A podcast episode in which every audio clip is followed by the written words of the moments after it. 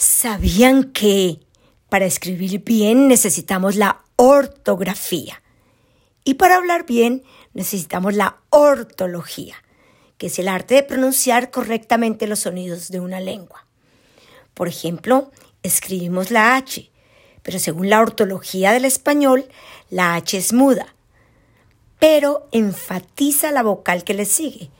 Por ejemplo, hamaca, hermano, hijo, hombre, humano.